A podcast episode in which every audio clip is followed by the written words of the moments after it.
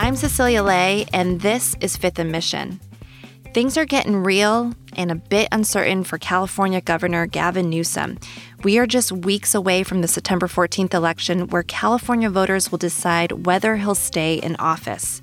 A half million text messages are being sent out to people's phones, reminding them to vote. I received one. And canvassers are knocking on doors in suburbs, and millions and millions of campaign dollars are being spent on airtime for ads. All of this is to convince you to take a stand in this defining election in California politics. And the latest polls show that the recall election race is a dead heat, which may be a surprise for some. What started off as a right wing effort has turned into a palpable threat for Governor Newsom. His fate is expected to boil down to whether Democrats can mobilize enough of the state's voter base to counter Republicans who have been eager to capitalize on Newsom's handling on a variety of issues, from homelessness to the COVID 19 pandemic. Here to talk us through the latest and what to expect when California voters receive their ballots are two political experts at the Chronicle, state capitol reporter Dustin Gardiner, and Joe Garofoli, senior political writer and host of the Chronicle podcast, It's All Political. Thank you both for being here. Thanks for having us. Thanks for having us. Well, Joe, let's start with you. For people who don't follow state politics as closely as you do, it seems like we've gone from this recall effort being a bit of a joke to the real possibility that Newsom could be recalled. What has happened in recent weeks that have really raised the stakes? You know that this is a real threat that Newsom could be replaced when we when we saw all these San Francisco politicians the other day in, uh, in the Mission District gathering behind him, people who haven't necessarily agreed in the past uh, on various things, backing Newsom and saying, "Get out to vote." The, the problem remains the same for Newsom. Republicans are twice as enthusiastic about getting rid of him as Democrats are to keep him. And so his goal is just over the next few weeks is just to get out the base Democratic voter. And he has he's doing that in a variety of different ways. He's trying to scare them. He's saying, "Uh-oh, if I'm not around, there goes Biden's agenda because a Republican governor could perhaps appoint he is not saying this, but he's inferring it, uh, appoint a senator to replace uh, if something were to happen Dianne Feinstein or Alex Padilla. And there goes the Democratic majority in the Senate. Uh, he's saying, look who's leading on the Republican side. It's Larry Elder, this very conservative uh, talk show host who he says, quote, is the, to the right of Trump. So they are pouring everything out of this. They're pouring $6.5 million into getting out the vote. Newsom promises this will be the biggest get out the vote effort of all time in California 17 million tweets. He is pulling out all the stops. We don't know if it's going to be enough, though. So you mentioned some big numbers there. Dustin Gardiner, a week ago, you wrote that Governor Newsom had outraised all of his Republican challengers combined by a three to one margin. Is that a huge advantage for him? Is that going to make a difference? Um, yeah, I mean, obviously it is a huge, huge advantage. I mean, I just checked a couple minutes ago, and the governor's now over 62 million total in fundraising, and all of his top Republican opponents combined are just barely over 20 million. So it's just this huge, uh, yeah, like you said, three to one margin.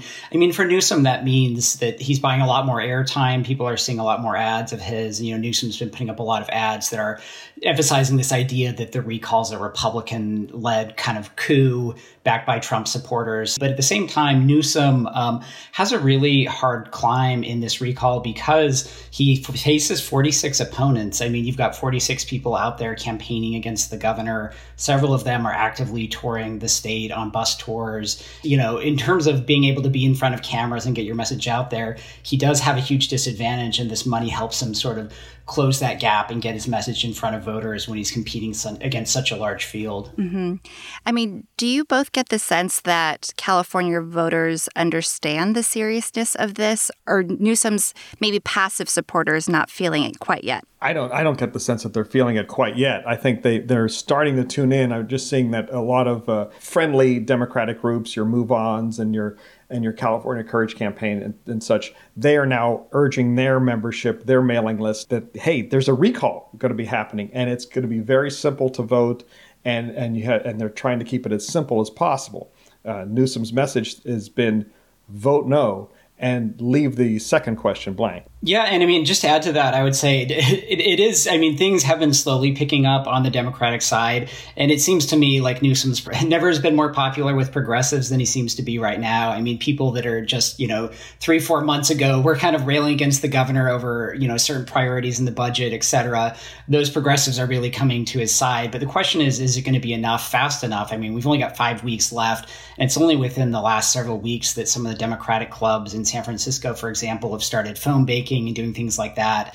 And I think they're really just banking on thinking they're going to catch people as they're getting their ballots and kind of mulling it over. Um, but it's, you know, we don't really know if it's going to be enough. And the, and the challenge here is that this is happening as kids are going back to school as you know people might be coming back from vacation this isn't a, a, an election in the natural rhythm of elections we, we go to the polls in november we, or, or, or june for the primaries or march for the primaries we don't go to vote in august or september and that's confusing we have over 40 candidates at this point. Some may be more serious than others. Who are the main and viable challengers to Newsom at this point? Dustin? So, so, there are officially 46 candidates on the ballot. One of them dropped out, Doug Ose, the former congressman from the Sacramento area. He said that he'd suffered a heart attack over the weekend and is not going to be in the race anymore. So officially, we have 45 candidates that, that are really in this thing. Um, the one who's really risen to the top is Larry Elder, the conservative talk radio host. Um, he, he didn't get in until the middle of July, just literally days before the filing deadline, and he's kind of surged to the front of that big pack. And the last couple of polls have shown him way ahead of the other Republican challengers. And Larry Elder, he's really benefited from a lot of name recognition. He's been on the radio for about 30 years, has a pretty big conservative following. Um, and then behind Elder, we have a couple of well known uh, folks also. Um, John Cox, the San Diego businessman who ran in the 2018 election against Gavin Newsom. He's running again. He's often pulled second. Um, and then you have Kevin Faulconer, the former San Diego mayor. He's still in the mix. Caitlyn Jenner, the former Olympian and reality TV star, she's still in there. Um, so, uh, pretty you know pretty big host of well-known Republican names. Are there any Democratic challengers that could actually make a difference here? I don't think so. I mean, there's really not any well known Democrats, no one that's raising significant money or that has significant broad name ID. I mean, that's really why Democrats, even though, you know, Governor Newsom's been telling people don't, don't even vote on the second question, skip it. They're really putting all, all their chips on the governor and telling people to just completely avoid that second question. And Larry Elder is someone who says if he won the election, he would reverse mask and vaccine mandates in the state. And Joe, I want to ask you about the wonkiness of our state's recall system. How could a candidate who says he would do that, something that would be likely so unpopular here in the Bay Area and other parts of the state, how could he potentially win with a small margin, potentially? That's the way the, the recall rules are set up. That's one of many curious uh, parts of the, recall process here in California is that uh, you the, to recall the governor, you need to have 50% or more of people wanting to recall him, voting yes to recall him. But whoever gets the most votes among those 46 replacement candidates that, that Dustin mentioned wins. They don't. They don't have to get a majority. Ar- Arnold Schwarzenegger, when he became uh, governor, he crushed the field, and he only got almost 49 percent. But that uh, that is very unlikely to happen this time. We'll be right back. You can support Fifth and Mission and the newsroom that creates it by signing up for unlimited access at sfchronicle.com slash pod or by downloading the San Francisco Chronicle app.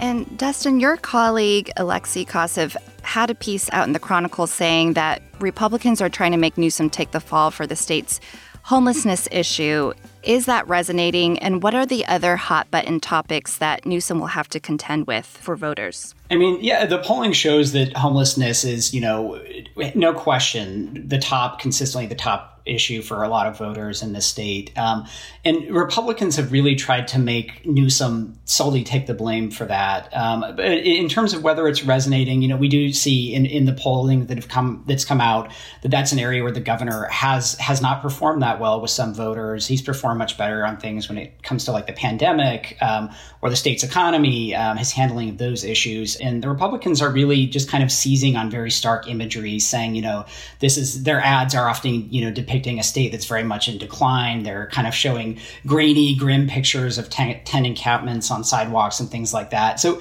they do seem to think there is some uh, momentum with for them on that issue. Um, but that's not the only issue. I mean, in that same vein, they're really emphasizing crime, um, even though crime in, in, a lot of areas is still lower, much lower than it was, you know, 10, 20 years ago. Um, there are areas where crime has increased, for example, like uh, vehicle break ins in, in the Bay Area.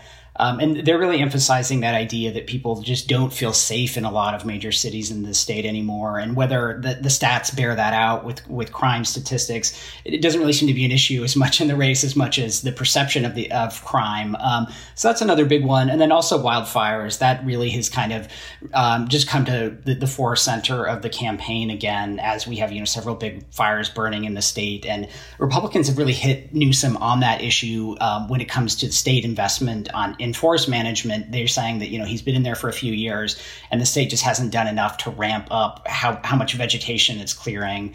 Um, but on the other hand, you know the governor's pointing to this huge budget surplus, and we have pretty you know record investments in some of that kind of forest management work. There are so many big issues motivating this election. Do we know how many people are undecided about this recall?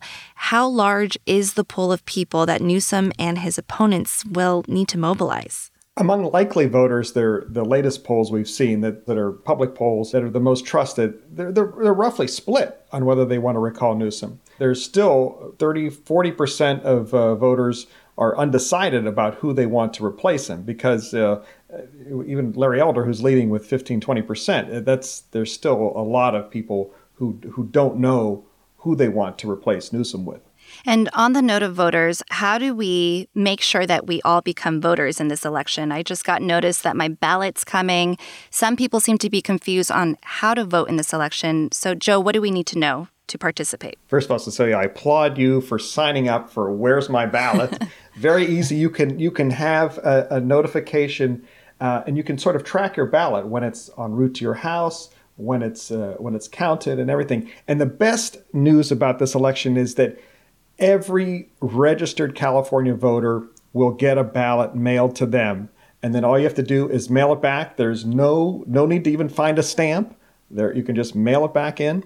And there's two questions on the ballot. The first question is do you think Gavin Newsom should be recalled? If you say yes, that means yes, you think he should be recalled. If you check no, that means no, you don't think he should be recalled. The second part of the ballot is who among these 46 candidates do you think should replace him? Pick one or pick none. Uh, you have that option. No matter what you vote on the first question, yes or no, you can still pick a candidate. It doesn't disqualify your first answer. So it's it's very simple. Two questions, mail it back in, and then you're done. And even if you don't register to vote by the deadline, which I believe is August 30th, you can register on the same day and vote on the same day as election day, which is the last day to vote, which is September 14th. It seems straightforward enough. And a question to both of you What are you two keeping your eye on when it comes to voter turnout? Will Newsom need key demographics or groups to show up to ensure he stays in office? One of the things I'm really watching is to the extent that the, the different campaigns are targeting um, various minority uh, voter, voter groups. For example, um, you know the Republicans have really emphasized Latino voters. They think Newsom's vulnerable um, with with a lot of Latinos, mm. and we've also seen Republicans um, make a big some some of them make a play for for Asian voters. Um, Larry Elder, for example, had one of his first press conferences a, a couple days ago, or actually it was late last week and uh, he he re- basically entirely focused on Asian media during that press conference, and really really emphasized this idea that the governor had had supported a ballot initiative that would allow the state to reinstate affirmative action. And in his words, he said that would have hurt Asian Americans by making it harder for many of them to get into some of the the prime public universities that the state runs. Mm-hmm. Um, that's a whole a whole other debate um, for another episode, but um, but that just shows you really that um, there's a lot of attempt to kind of fracture the Democratic coalition with Latino and Asian voters, and I think we'll see a lot more of that with Republicans. I'm going to be looking out for uh, young voters and see if they participate in this. Uh, the last polls I've seen, I think one in three had no opinion. They have, they've not uh, tuned in. And uh, young voters, although the, their uh, participation rate has increased over the last 20, 30 years, they'll go vote big time in presidential elections, less so in midterm elections. Special elections, which this is, eh, we don't know. So that's, uh, but they would definitely be in Newsom's camp. Uh, two out of three young voters typically votes Democrat, and uh, and Newsom has a, a, it definitely has over his career has appealed to younger voters. And is there anything impressionable about what's been going on with this recall effort? I know it started months and months ago, but what does it say about California's political landscape and looking ahead, no matter what the results may be of this election? What does it say to both of you? I mean, for me, I think it says that that, that next legislative session we're going to see a big push in Sacramento to amend some of the recall laws. I mean, yeah. I I think there's a lot of uh, Democrats that wins, are wondering, wins, right? Yes. yeah, yeah, provide, yeah. If Newsom wins, of course, yeah. If he, if he doesn't win, I think the laws will probably stay the same. But I think a lot of Democrats are scratching their head and wondering why the recall is set up this way. That someone who who gets you know a plurality far below 50 plus one of the vote could could be running the state. Um, so I think that'll be interesting to watch next year. If this is close, this is uh, should be a wake up call for Democrats. Remember, Democrats have a supermajority in the legislature. They hold every statewide office. If if this is close, that should be a message to them that people are not happy with the way California is going. Whether it's the high cost of living, uh, whether it's the the homeless situation. It, there's a lot of concern out there, and that should be the message that Democrats take home. Well, stakes are high. Things are finally feeling serious. Thank you both for talking to me about all of it. Thanks for having us. Thank you. Dustin Gardiner is a state capitol reporter for The Chronicle, and Joe Garofoli is a senior political writer and host of the Chronicle podcast, It's All Political. You can find both their coverage of the Newsom recall election on sfchronicle.com or on the Chronicle app. The Chronicle also just published a guide to the recall election, along with a step by step explainer on how to vote in the election. Be sure to check that out. It's at sfchronicle.com slash recall explainer. Don't forget, the last day to cast your vote is on September 14th. Big thanks to Taya Francesca Price and King Kaufman for producing this episode, and to you for listening.